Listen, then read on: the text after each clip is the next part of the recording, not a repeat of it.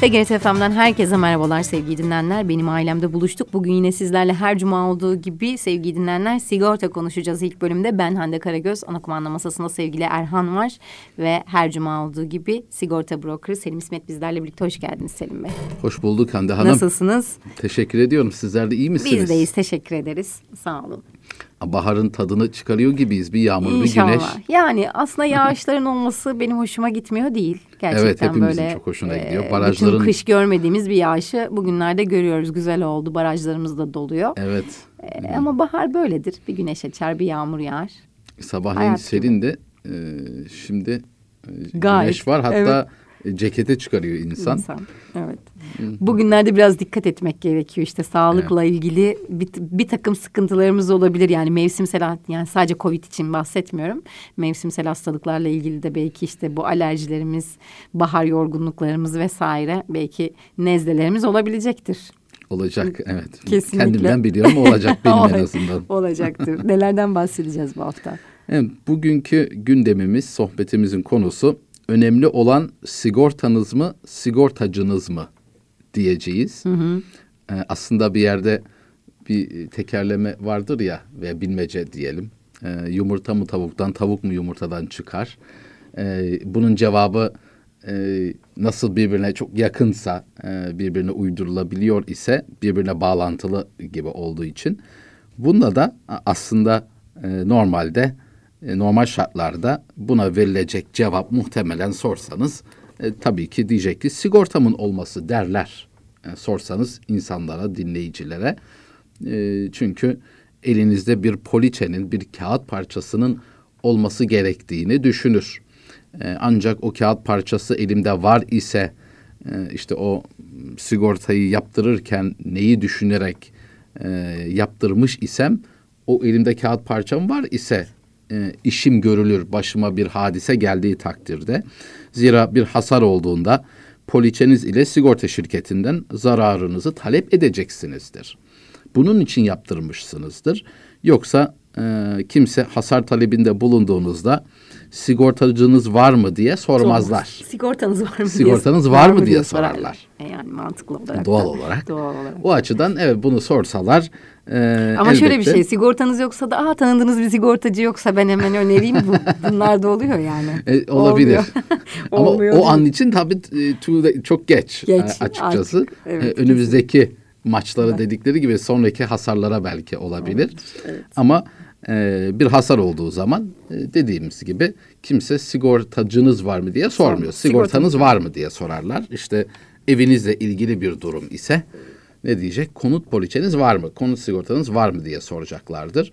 Sizde ya bir poliçem var ama bakayım şeymiş işte trafik poliçesiymiş deseniz işe yaramıyor. Yani evdeki bir hasarla ilgili aracınızın trafik poliçesinin bir kapsamı takdir edersiniz ki olmayacak. Yani sadece poliçe, herhangi bir poliçe elbette ki değil ama evinizle ilgili bir durumsa bir konut poliçenizin olması gerekiyor.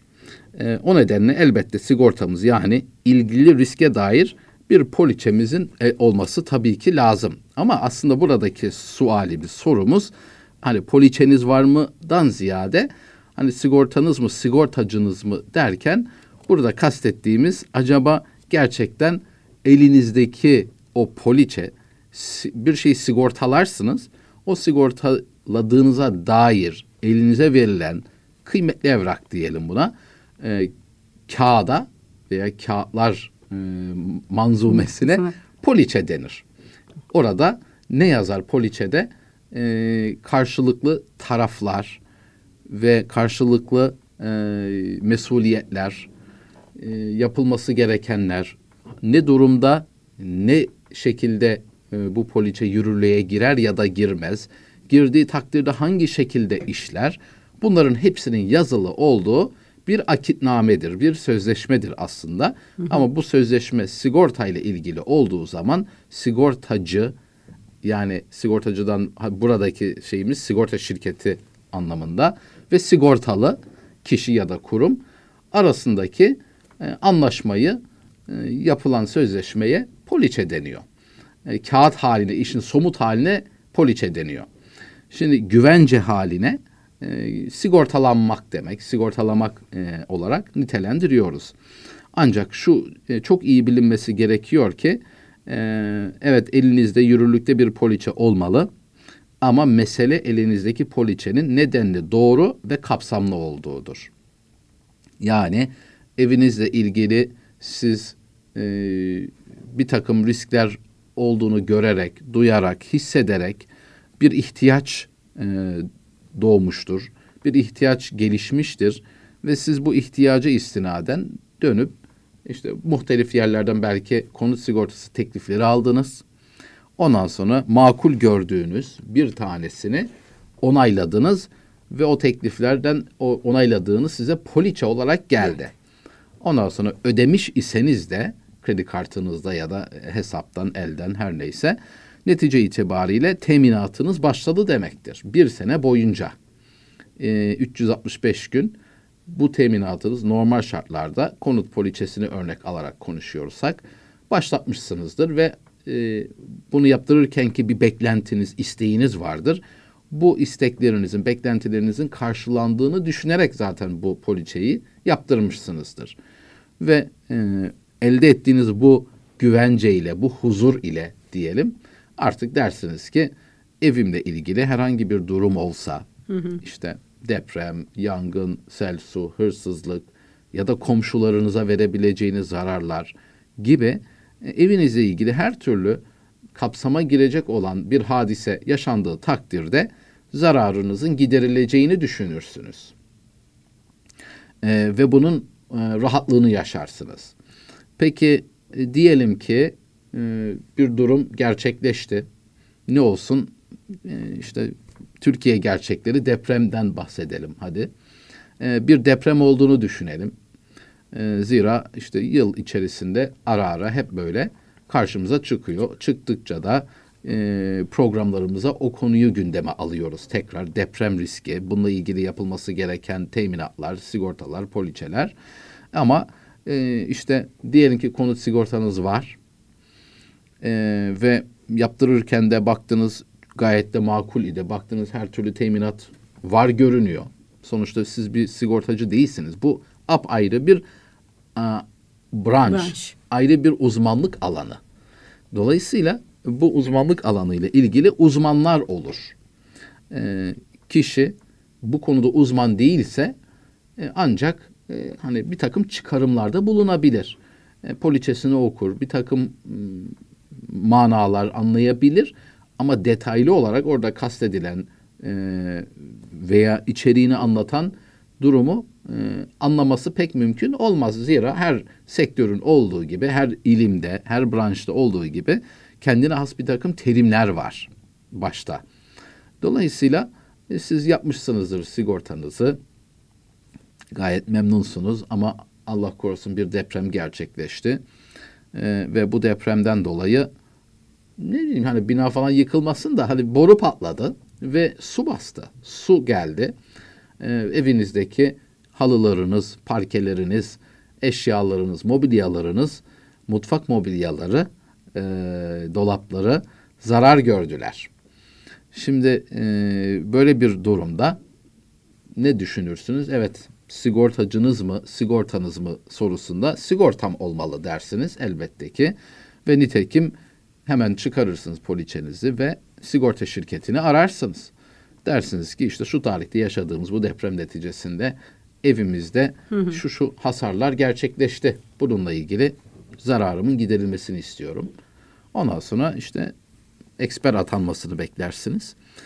Sonra poliçe incelendiği, bakıldığı takdirde diyelim ki meğer ki içinde deprem teminatı konmamış. Şimdi elinizde bir kağıt var. Poliçe dediğimiz yani bir sürü de rakamlar var, ifadeler var, teminatlar yazılı. Sayfa sayfa. Yani kendinize göre de belki bir hatırı sayılır bir para da ödediniz. Ama bunu yaparken bu biraz daha cazip gelmişti. Ve poliçenizi yaptırdınız. Memnunsunuz da hani iyi fiyata güzel bir şey yaptırdım. Ama işte böyle bir deprem teminatı olmadığını bir deprem durumu başınıza geldiği takdirde ve zarara uğradığınız takdirde, ki bu genelde küçük bir takım hasarlar olmaz, böyle deprem hasarlarında biraz ciddi boyutlardadır. Bu deprem teminatının olmadığını öğrenmek herhalde can sıkmaktan öte bayağı bir sinirlendirir herhalde. Yani üzer aynı zamanda ve kızdırır. Şimdi peki demek ki poliçeye sahip olmak tabii ki lazım. Poliçe olmadığı zaman hasar dosyası bile açamazsınız. Hiçbir şeyiniz yoktur. Ama bir hasar olması durumunda zararınızın karşılanması için yaptırdığınız poliçenin doğru ve yeterli ve beklentilerinize olabildiğince uygun yapılması gerekiyor ki o hasar anında bekledikleriniz olabildiğince gerçekleşebilsin. Ya da diğer bir ifadeyle hasarlarınız karşılanabilsin. Şimdi zaman zaman bu programlarımızda da gündeme gelebiliyor bu. Mesela bir sağlık sigortası. Kişiler işte diyelim ki bir doğum süreci başlıyor. Ya da bir düşünce var, bir planlama var geleceğe dönük. Ve bununla ilgili bir sağlık sigortası talep edebiliyorlar insanlar. Doğum teminatlı olan.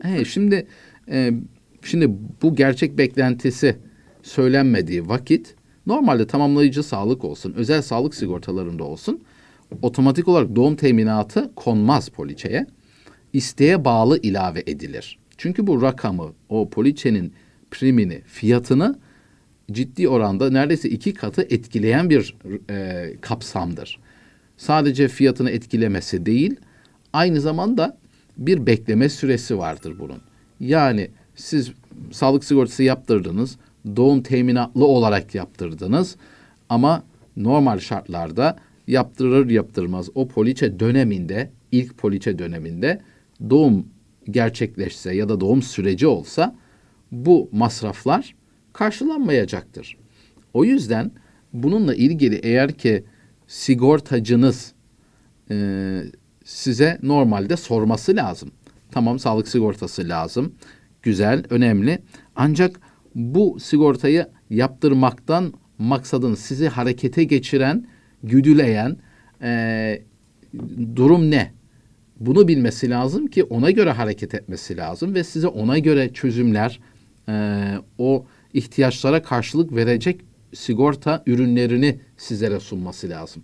Eğer ki doğumla ilgiliyse beklenti, o zaman evet normalde yok ama yine de bir takım alternatifler var buna yönelik. Yani sadece buna ayırdığımız bir programımız bile var. Doğum teminatlı sağlık sigortası ile ilgili.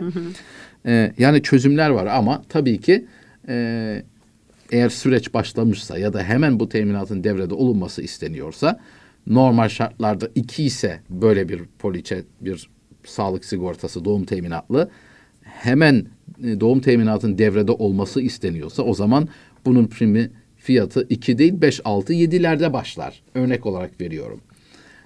Demek ki, ama siz bunu söylemezseniz, normal bir sağlık sigortası gibi talep etseniz, sigortacınız da size sormasa, normal bir sağlık sigortası yapsa, sonra siz doğumla ilgili kullanmak için ilk kontrolde gideyim kullanayım deseniz provizyon alamayacaksınız. Sonra döneceksiniz sigortacınıza, ya bu kadar para ödedim, bu kadar sağlık sigortası yaptım ama bu ödenmiyor. Bunu karşılamıyorsa ben niye yaptırdım ki diye böyle sözler işitilir. İşte o yüzden dolayı yaparken de bir beklentiyi bilmek lazım ve size sigortacınızın beklentilerinize göre çözümleri getirmesi lazım. Sadece bir poliçe veya sadece işte fiyatlar bunlar. Yani bir kaskoda bile sadece fiyat verilmez. Niye verilmez? İçeriği değişiyor. Bir trafik sigortasında anlarım, sadece fiyat. Çünkü içeriği sabit, değişmiyor. Bir zorunlu deprem sigortası DASK. İçerik değişmiyor, sabit. Sadece metrekaresine ve bulunduğu konuma göre fiyat değişir ama o da sigorta şirketine göre değişmez. Netice itibariyle sigortacınızın size sorular sorarak, bilgi alarak, siz de imtina etmeden gerekli bilgileri ayrıntılarıyla ve doğru şekilde vermek suretiyle ancak aradığınız, istediğiniz teminatlara ve neticesinde poliçelere ulaşma imkanınız ve ihtimaliniz olabilir. Ha, her şey istediğiniz gibi tamamen olamayabilir. Genelde de olmaz. Çünkü ne demek bu mesela? Mesela diyebilir ki ben istiyorum ki ister deprem olsun, ister sel su olsun, ne bileyim ister işte kötü niyetli hareketler dediğimiz terör klozu var. Bunlardan dolayı bir zararım olsun. Ne olursa olsun bana zararımın tamamı ödensin. Şimdi bunlarla ilgili bu saydığım mesela 3 başlıkta bir takım muafiyetler var. Yani belirli bir miktarın üzeri karşılanıyor. Yani 100 liralık bir zararınız olsa bu muafiyet altı kalır. Bir sel su, dışarıdan yağmurdan dolayı sular geldi. Evde sel su hasarı gerçekleşti. Şimdi 100 liralık veya 500 liralık bir hasarınız muafiyet altı kalır. Çünkü belirli bir muafiyet var. Onun üzerinde kalan kısım karşılanır. Siz isterseniz 10 katı parasını verin çıkan primin. Yine onu, o muafiyeti kaldıramazsınız. Diğer bir husus mesela konut sigortalarında sizin bir eviniz var ve bir şey olsa evime ben yepyeni bir ev almak isterim dersiniz. Yepyeni bir ev aldığınızı düşünün. Yani olur da yangın oldu, deprem oldu, bir şey oldu ve evim zarar gördü, kullanılmaz hale geldi. Ben bunun gibi yenisini almak isterim. Bu saikle hareket edebilir insanlar. Çok da doğal bu. Ama sigortacılıkta bu şekilde yürümüyor. Yani evin raiç bedeli üzerinden sigortalanmaz. İnşaat maliyeti üzerinden sigortalanır. Yani o evi siz 1 milyon TL'ye alabiliyorsanız ama inşa maliyeti 200 bin liraysa, 250 bin liraysa demek ki ancak 250 bin liradan sigortalayabilirsiniz. O halde bunlara da sigortalının bazı ana noktaları genel itibariyle bilmesi son derece önem arz ediyor. Demek ki bu kadar bilgi ve örnek verdiğimizin sonucunda şunu görüyoruz. İhtiyacınız olan sigortaya sahip olmak için iyi bir sigortacıya ihtiyacınız var. Evet, hasar olduğu zaman dediğimiz gibi kimse size sigortacınız var mı diye sormayacak. Ama sigortanız, yani poliçenizin bir işe yaraması için, sizin isteklerinize cevap verebilmesi için iyi bir sigortacıya ihtiyacınız var. İyi bir sigortacı da ne demek acaba? Bunu da biraz izah edelim ve programımızı tamamlayalım müsaadeniz olursa. İyi bir sigortacı böyle tabii ki yakışıklı veya güzel anlamında değil. Ama kimse kara kaşına kara gözüne vermez derler ya, o anlamda söylüyorum. Burada iyi bir sigortacı demek, bir, kendisini iyi yetiştirmiş olması. Yani alanında uzmanlığını elde etmiş olması. Sizin ihtiyaçlarınızı karşılayabilecek gerekli bilgileri sorması ve bunlara yönelik sizlere doğru ürünleri, çözümleri getirebilmesi için o konuda yeterli bilgiye sahip olması önem arz eder. Bu birincisi. İkincisi, bulunduğu, yani bu bir broker olabilir, bir acente olabilir. Bu sizin sigortası, sonuçta bir şahısla irtibat halinde oluyorsunuz. Bu şahsın kendi bilgileri evet önemlidir ama aynı zamanda çalıştığı kurumun da, bu broker ya da acente, bu konuda yeterli uzman kişileri ihtiva ediyor mu? Çünkü herkes her şeyi tam manasıyla her şeyi bilemez. Sigortacılıkta da her branşla ilgili uzmanlıklar vardır. Dolayısıyla yeterli bilgiye sahip olmalı danışmanınız, risk yönetim danışmanınız diyelim. Ama daha detaylı hususlarla ilgili ne yapabilmesi lazım? Kendi şirketinde dönebileceği, hizmet alabileceği uzman kişilerin bulunması lazım.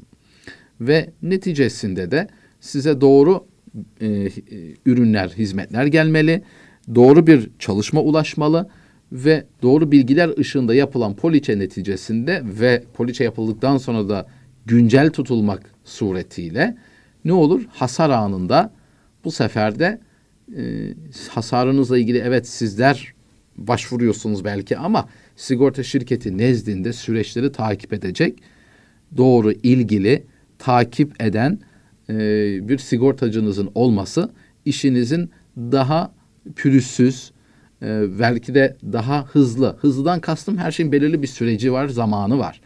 O araya ekstra boşluklar girmeden normal zamanında bitirilmekten bahsediyorum ben.